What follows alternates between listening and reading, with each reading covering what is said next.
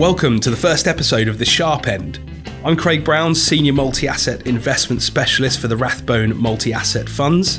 This podcast is designed to give you a fly on the wall view of what we really talk about on the Rathbones multi asset desk.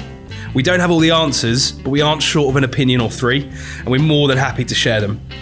We'll be sharing our latest musings on this podcast every month, so look out for our episodes going forward. This podcast is intended for professional investors and must not be shared with a non professional audience. Any views and opinions are those of the investment manager, and coverage of any assets must be taken into context of the constitution of the fund and in no way reflect investment recommendations. Past performance should not be seen as an indication of future performance. Our usual lineup are joining me today. So I'm joined by David Coombs, head of multi asset, who uh, is licking his wounds after Wales' early exit from the Euros and is frantically now scanning ancestry.com to find some Italian heritage. So uh, thank you, David, for joining us today, as usual. Uh, buongiorno. and we're joined by uh, Will McIntosh-Whyte, uh, co fund manager on the Rathbone Multi Asset Funds. Um, he is one of the most determined travellers out there. Even Boris moving Portugal to the amber list didn't deter him. Um, he got the test, jumped through the hoops, did all the isolations, and uh, still didn't come back with a tan. So, uh, welcome, Will. Thank you, Craig. This is the brownest I've actually been in a long time. Can't actually tell. Um, so, um, stick around at the end as well because we've got the Rathbones mixtape coming up. I'll explain a bit more about what that is um, later on. So, just to kick things off, we thought we'd uh, shoot the elephant in the room and talk about the topic I think everyone is sick to death talking about. You can't move for talk of the I word inflation. I think, as anyone who knows us will have heard us talking about, we think it's pretty transitory, but perhaps it's time for us to poke at that thought process again and figure out, you know, are there any holes in that? So let's start, David, with thinking about maybe the Brexit impact on inflation and perhaps thinking about the labour market and impacts there. Thank you, Craig. Very well done. Very professional. Um, yeah, uh, so we are sick to death of this subject. And I think the biggest problem, what worries me mostly, is that when, whenever we're in line with consensus, it always makes me feel pretty nervous. And the fact is, consensus is in line with consensus. Hardly anybody is now in the non-transitory. And whoever made that term, transitory inflation, anyway, I'm not even sure what it means. But anyway, everyone believes in it, and I think the fact that everyone believes in it is the biggest risk out there right now. And it's the same with anything in markets, right? Whenever, whenever everyone believes something's tilted one way, that's when you get the biggest shocks, and that's when you get the biggest drawdowns. So, whilst I want to not agree with the consensus. I find myself agreeing with the consensus, but I've got to I've got to challenge that. And the way I want to start with that is, as you know, Wiltshire, where I'm living, is not known for its Michelin star restaurants. In fact, there's only one that I'm aware of. And at the moment, having booked a lunch there recently, finally getting Mrs. Coombs out of the uh, the village for a meal, uh, we got cancelled on because they can't get any staff. And I'm not sure if they can't get any staff because there's, there's just people aren't around, or they can't get staff because they're not paying enough. Or is it a Brexit issue? I was going to say no one wants to talk about inflation. Um, I almost prefer talking about that than Brexit. But um, having talked about Brexit for four years, I feel like we're talking about it again because I feel like that's definitely part of the impact at the moment about finding labour. A lot of the usual sources of labour that we would have had you know, pre-Brexit are no longer there. Um, and is that part of the reason that it's difficult to attract staff, or is it more lots of people on furlough? Um, and it's particularly obviously focusing on the UK at the moment. Um, so, so that's the key, right? So, does the UK? So, I can get my head around global inflation is transitory, right? Because every government's been following pretty much the same COVID policy um, low rates, fiscal stimulus. Biden's like throwing money around like water. Europe's been doing a little bit of that. I mean, the Europeans have even agreed on common borrowing, right? So I kind of get it. The UK is the one that really worries me, and that we could see it decouple. And the and the reason is for me, and, and that's why you're right. Brexit, unfortunately, is the issue because I've always been the camp where immigration talk about another I word that people don't like to talk about. Immigration was always likely to be the same in terms of numbers post Brexit, despite all the rhetoric and all the nonsense that went on around, around the whole debate.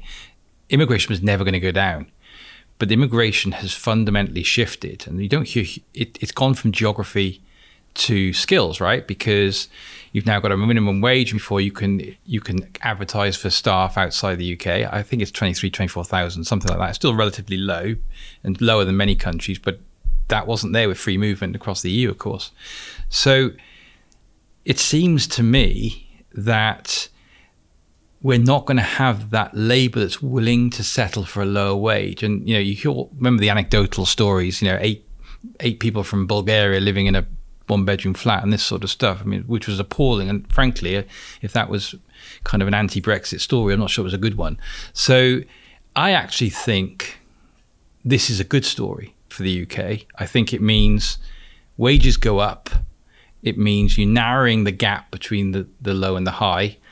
And, but what does it mean for margins?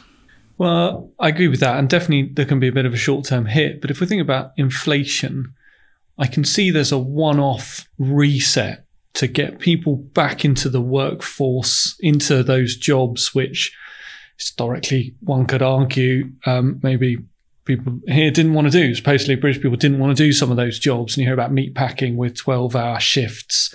Um, you yeah, know, on your feet me, most yeah. of the day. yeah. And so, how do you get someone into that job where you've got to pay more? But then once you've paid more and you've got them into the job, do they then are they then able to command an increase next year and the next year? Because I can see the one-off reset, and I, I agree that squeezes margin, but does that create ongoing inflation? I, th- I, I, don't know. I mean, I was reading about the, the lack of lorry drivers, HGV drivers, to give a technical ter- ter- term, um, and apparently I didn't realise it's thousands of pounds. Three, I think it's like three thousand quid to get your license. That you know, that, that's a lot of money to up front before you even start earning, right? So why is there that huge shortfall? Is it again Brexit? We haven't suddenly got, got a shortfall, right? So there's probably structural issues. So cut to the chase. What is this really about? Are we worried? Because we think about you know, people of my age remember inflation from the 70s. I know you two are far too young for that. But that was driven by um, Labour pushing wages up right? Until it became UK became almost you know um, uncompetitive and driving massive inflation. Could we be seeing? Could we be seeing because that Brexit coupled with the COVID recovery, that inflation it may not be for a decade, but even if it's three years, is that transitory? or not? And what does the bond market think of that? And what's the bond market pricing in? And I guess even if we're right, bonds don't look very attractive. And if we're wrong, bonds don't look very attractive either. When transitory is, as you say, what's the defini- definition of transitory? Who came up with that word? I prefer pig and a snake, actually. Um, but how long does that take to pass through? Um, so it doesn't really matter what term you use. So I got that um, picture. My it's people's definitions of that, and I, you know, this could easily be a two-year situation as the labour market adjusts, right? It's just like a supply chain. Yeah, yeah, yeah, and all the supply chain issues that we're seeing at the moment, you know, yes, some of those causing inflationary issues, but the market will start to adjust to that and get back to a certain form of normality. But I reckon transitory means three months. Well, market speak. Yes. Yeah. Well, if that's what the market is thinking, then I think we're in for. Let's face it, the market's long term is four months, right? So it, it feels to me that with the 10 year gilt yield, what's it say, 63 bips? A bit lower than that, yeah, I think. Yeah. Yeah. It, I, yeah, I, I can't. I think we're right to have no duration. Then the odd thing is, is you've got break evens, which not that long ago were at three and a half. So market's half telling you that you've got inflation that's going to be relatively high, and that's quite a high figure to hit actually over ten years. That's ten year.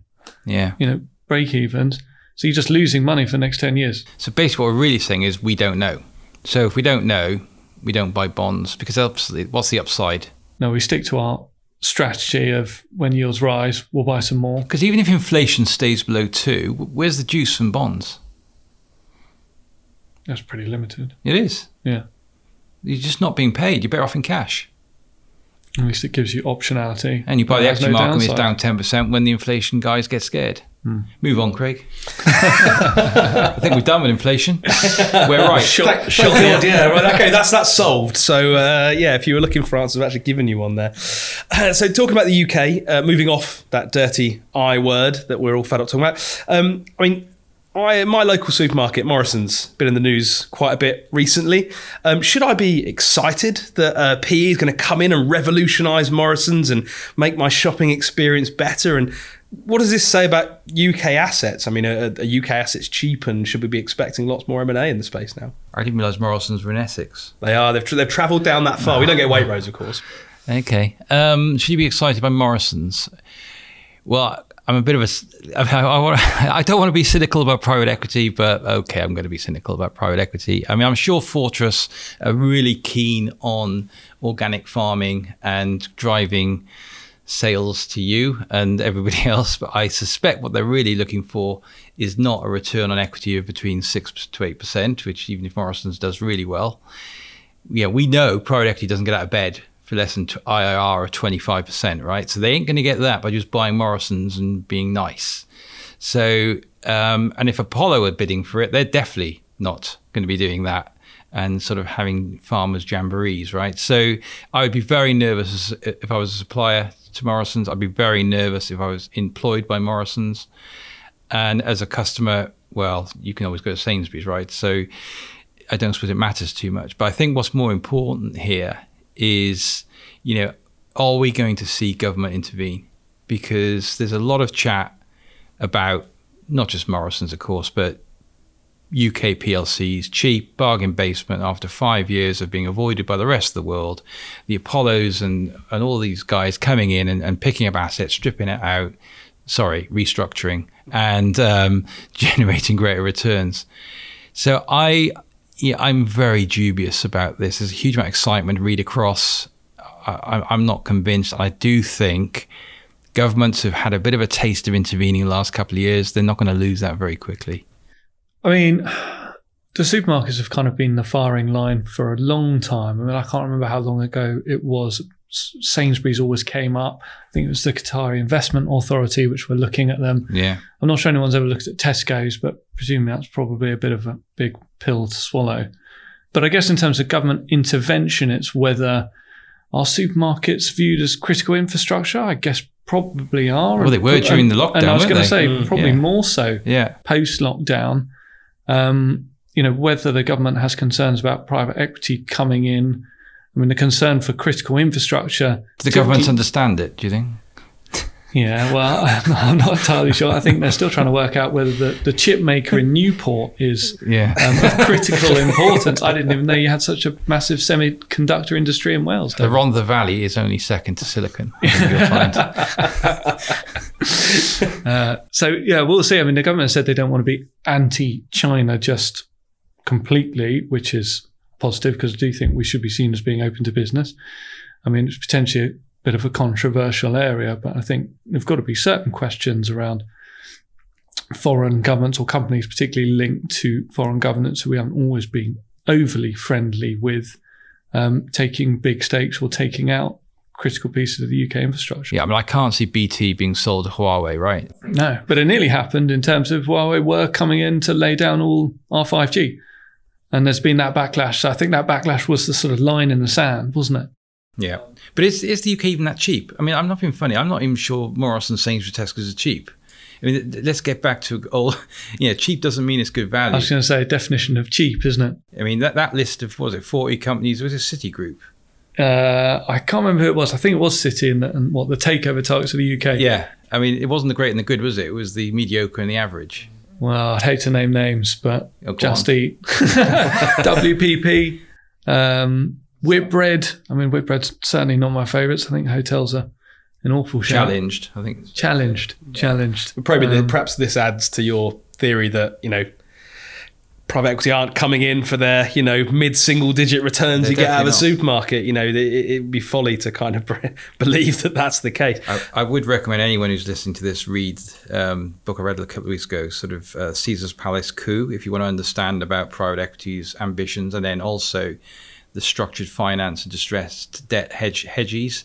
It's it's uh, you need to get your head around some of the uh, um, debt market uh, jargon, but it's definitely well worth a read because it's a real eye opener to what drives these guys actually, and uh, would make you pretty skeptical. What it, I think ultimately bringing it back to the funds, you know, we don't own any of the grocers. Uh, I have no desire to own any of the grocers because we can't. I don't, and I don't think in the public markets they can make decent returns on equity. Ironically, I do think if they go private, they could make some decent money. Um, but it's like Marks and Spencers. We've said this for years, right? It needs to go private to restructure. The public market just won't have the patience, and that that is the. I have to say that is the biggest, I guess, advantage that private equity has is they have the better time and they're not constantly having to report to the sell side and keep people happy with dividends, etc. I think taking a sort of little sidestep away from grocery, but let's stay sort of think about retail. So while you got private equity coming in trying to buy Morrison's, you got companies like Gap closing all their stores in the UK. Obviously, good news for one of our holdings, perhaps Next, who we thought might be one of the last standing on the the on on the high street. But it, is that somewhat of a conflicting message, or is that just a very specific uh, sort of situation with with, uh, with with sort of high street retail, as it were? Yeah, I don't think it's just about pastel hoodies. I, I do generally think that uh, I'm assuming Gap sells pastel. I'm in the Gap store for donkey years, but um, which probably says it. Well, does it say? I'm not, not, sure I was their target client to be fair or customer. But um, I mean, I, I, was in Bath and Cheltenham recently. I mean, I mean, it really is horrendous. There's empty shops everywhere, which is why I do think Next in a good good place. It's really interesting though, isn't it? I mean, if you look at Nike and Ulta, which are two other stocks that we own, you know, not only have they beaten over the last 12 months, they've beaten their 2019 pre COVID numbers, which is just goes to show there's a lot of companies still making excuses about COVID. And actually, they're just rubbish companies. Let's be frank about it. Yeah. I think, as you discussed before, the key is what, what are those businesses actually offering? And, you know, next, as you say, really good e commerce business. They, they've kind of got that together from some teething issues. Yeah, I don't think they're global leaders, but they're certainly UK no. leaders. Well, certainly Nike leader in delivery. Nike I'd say Nike is. Um, yeah, definitely in terms of how they develop their, you know, direct to consumer offering, which is obviously much higher margin.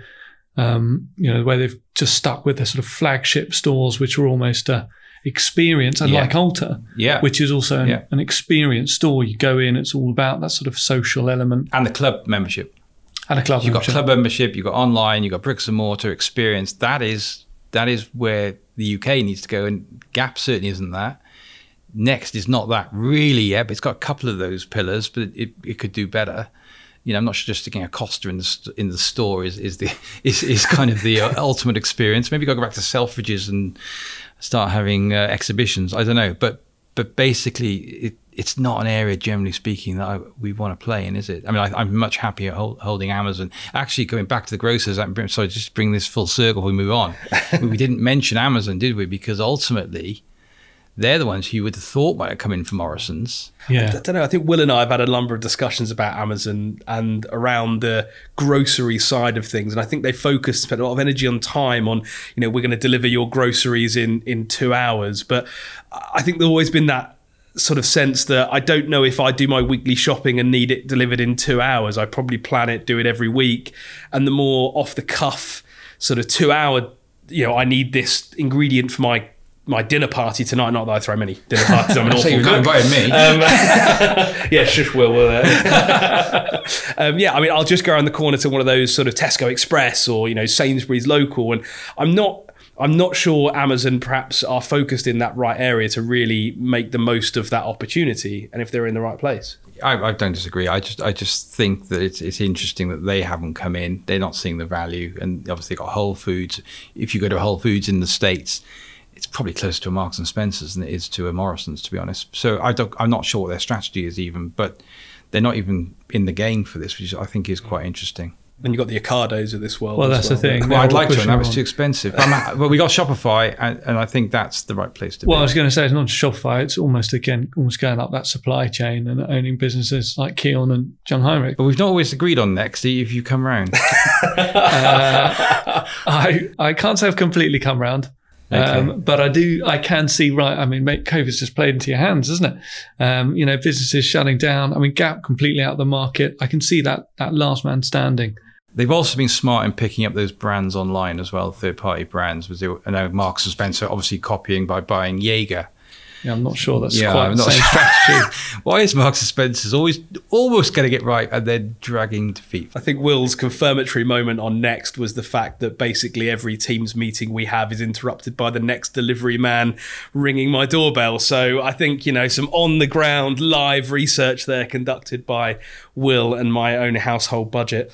Um, so moving on from uh, UK assets, a slightly more niche topic now, perhaps topical given the Euros, but we recently saw uh, our Portuguese friend Cristiano Ronaldo uh, move the Coke bottles away from uh, from him on the on, on the press conference table and, and suggest that everyone drinks agua.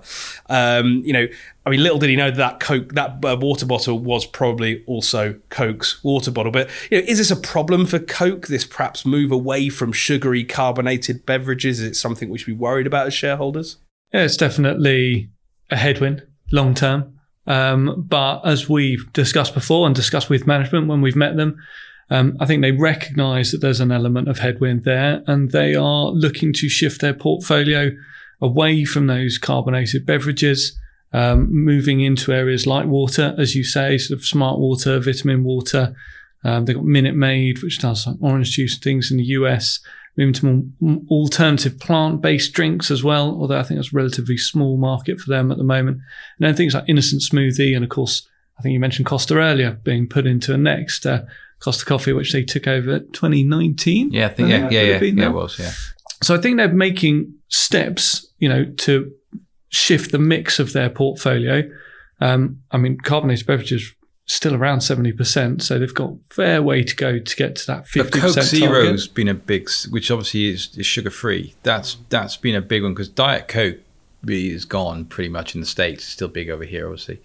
I mean, I, I thought it was really interesting on a number of levels though because what was he was saying that um, when when, he, when Ronaldo moved those bottles, what was what was the headline? Four billion. billion, Oh, yeah. yeah. Which you know, Yeah. that, in Coke's terms, that that that's not even like a night out for the, the sales team, right? One But- half percent one down. and a percent down. But I- it was interesting because we we uh, we did ask uh, the head of IR about that, and uh, a few weeks ago actually, when um, they got into a little bit of trouble over the the Georgia election.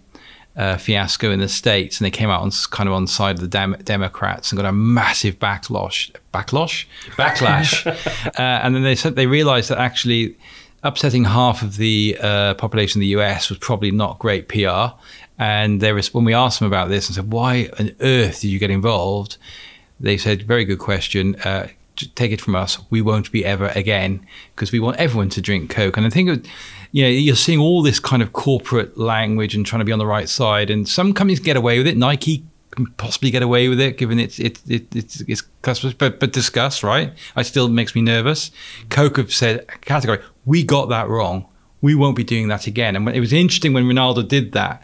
Their response was, "Well, it's all about opinions, and you know, it's all right if it's a treat, but we do lots of other stuff as well." So, very quickly, what we what we discussed in that meeting was very apparent that he wasn't BSing us.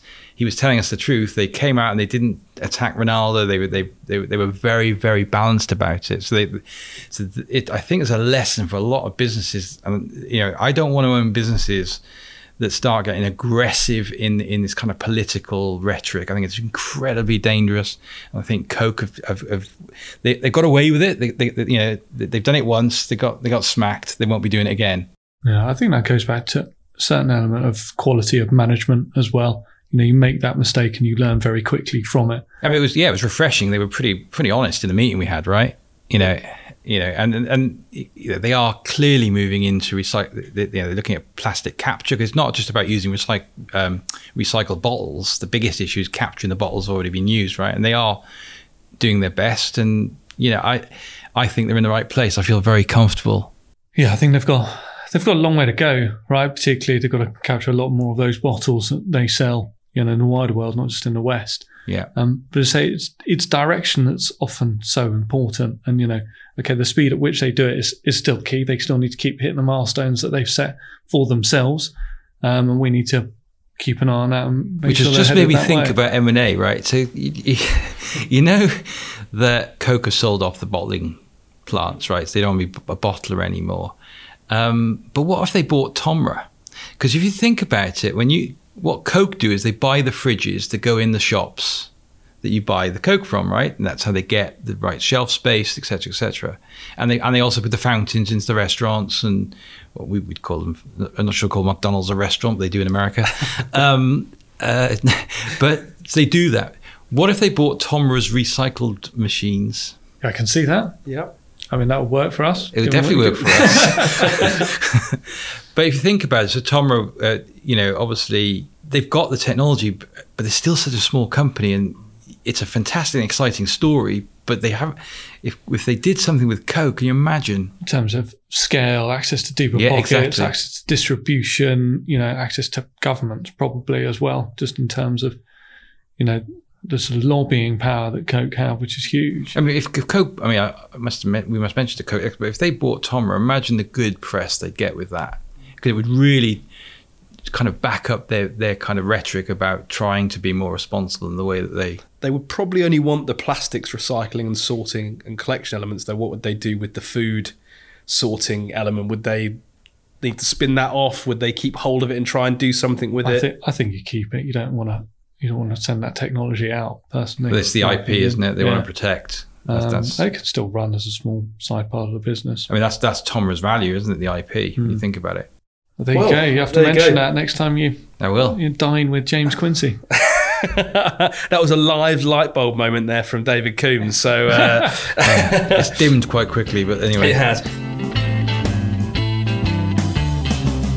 So now it's time to move on to the RMAPS mixtape. So each episode, one of us is going to be tasked with coming up with a Spotify playlist that plays into the three topics we've been talking about. So it'd be three songs for each topic, nine songs total.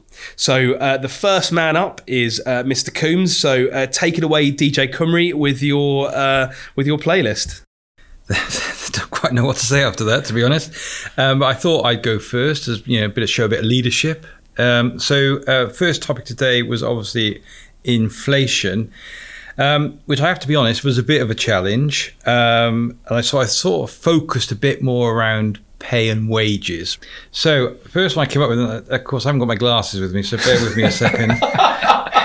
this is this is live, right? So first of all, um, "Slave to the Wage" placebo. And by the way, I should very quickly say this in no way reflects my musical tastes, If you say so. yeah.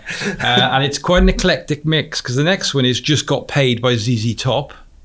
Which I, I have listened to all these. I mean, that's I've suffered for this. I can tell you in some cases, and and the final one is "She Works Hard for the Money." Donna Summer, who I'd completely forgotten classic, about. Classic. If you say so. Um,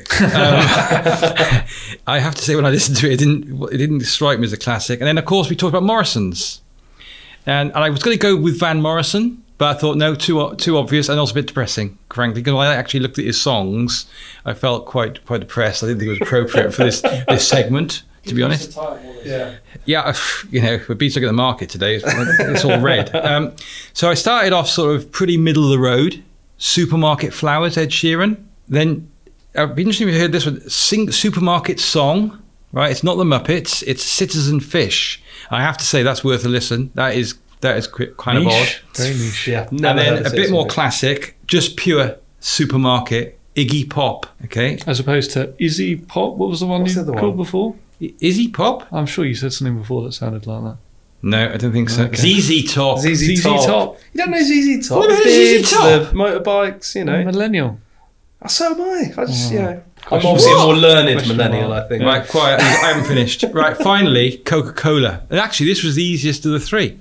You got Lola, the Kinks. Okay, it's not in the title, but you got to listen to the song. Actually, there is the, a Coca Cola version of that song, number two on iTunes.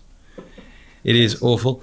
Um, Things go better with Coke. The Who. Now, I might be on slightly dubious ground here, but it is a picture of Coca Cola next to the song, so I think I'm okay. That's getting edited. Yeah. And last one's Coca Cola by The Clash. Solid. So I think you'll find there's something for everybody in that. Yeah. Um, I'm not sure there's any of them I actually liked, but um, We will be putting that out there on Spotify, I believe. I, but, well, you, don't meant to be sorting out how to work it. I mean, earlier you couldn't get your earpods connected up to the uh, laptop, so my confidence that this will be ever released into the wide world is is, is slim. But we'll help you get there, David. I've never Um, used Spotify, to be honest. So as soon as David has worked out how to use Spotify, that playlist will be up on Spotify. Should you wish to listen to that after this, I guess. So that leaves me to say thank you to Will and David um, for your time, and thanks very much uh, for joining us on the first episode of The Sharpe End. We hope you'll join us again for the next monthly instalment. You can subscribe to this podcast on all of the major podcasting platforms and some unusual ones that I've frankly never heard of before as well. Feel free to rate and review us on those podcast uh, platforms. And if you'd like to hear more about the Rathbone multi asset funds, uh, speak to your usual Rathbone sales contact um, or visit www.rathbonefunds.com. So thanks again, and we'll see you again in a month's time. Thank you. Well done.